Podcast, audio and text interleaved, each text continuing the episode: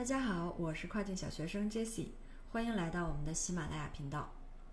亚马逊广告呢，算是运营当中的一个重点和难点，它这个相关的内容比较复杂，而且非常的繁多。那整个的亚马逊广告系统呢，其实也是在不断的进步和完善的。关于广告的相关知识点，还有具体的打法，我们呢也一直在这个文章啊，还有视频啊，还有语音当中给大家啊在做分享和更新。那今天呢，就分享最近大家在这个公众号的留言当中啊，跟我们最多去啊沟通的，总结出来的八点常见错误，大家也可以马上对号入座，迅速调整一下广告思路。第一个错误是没有经过结构化的广告结构设置，这里主要是指大家在设置广告活动的时候，一定要明确自己的广告活动中应该包含哪几种广告形式，分别是为了实现哪些目的。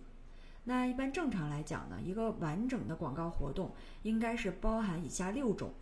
大家可以自行的对照调整啊。那这六种分别是拓词类广告活动、目标关键字的广告活动、商品展示广告活动、品牌展示广告活动、保护自己品牌名的广告活动，最后一个是在 listing 上架初期，为了增加我们 listing 的关联性的这样的一个关联广告活动。第二个错误呢，是测试位置竞价效果的时候，我们在位置竞价调整的过程当中幅度过大。呃，这里建议大家每次调整不要超过百分之二十五到百分之三十。那过大的调整幅度容易造成不必要的花费。第三个错误是没有设立商品定位广告。商品定位广告对于 listing 的这个有效曝光是有非常大的帮助作用的。我们选择合适的竞品 ASIN 以后，注意放置的竞品 ASIN 数量。商品定位广告中，每个广告组不要超过三十个 ASIN，而且可以把单次点击竞价较高的这个 CPC 关键字换成目标 ASIN。按照类目投放的时候，要做一个有条件的筛选，比如说我们设置特定的星级评价呀，或者是价格区间。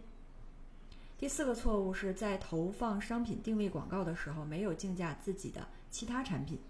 这里我们就要记得去竞价自己的其他产品的 ASIN。以便能形成我们自己产品内部的一个交叉销售。第五个错误是广告活动中这个匹配形式比较复杂，我们建议每一个广告活动单独设置一款关键字的匹配形式，要不然的话广告报表中就会啊出现很多不相干的 search term。那这个主要的目的其实还是为了方便广告数据的整理，当然大家也可以按照自己的习惯来处理。第六个错误是品牌展示广告中没有设置在营销的一个浏览定向。我们一定要设置品牌展示广告中的受众广告模式，特别是在 Q 四啊或者是一些销售旺季的时候。目前针对亚马逊这个产品受众的广告定位呢，效果是很好的，曝光也比较多，而且 ACOS 也比较低。第七个错误是没有利用好这个 Portfolios。Portfolios 是对单独查看某个特定的 ASIN 或者是相同广告活动表现数据的一个最好的方式，非常便于整理某一个特定广告匹配形式所带来的数据。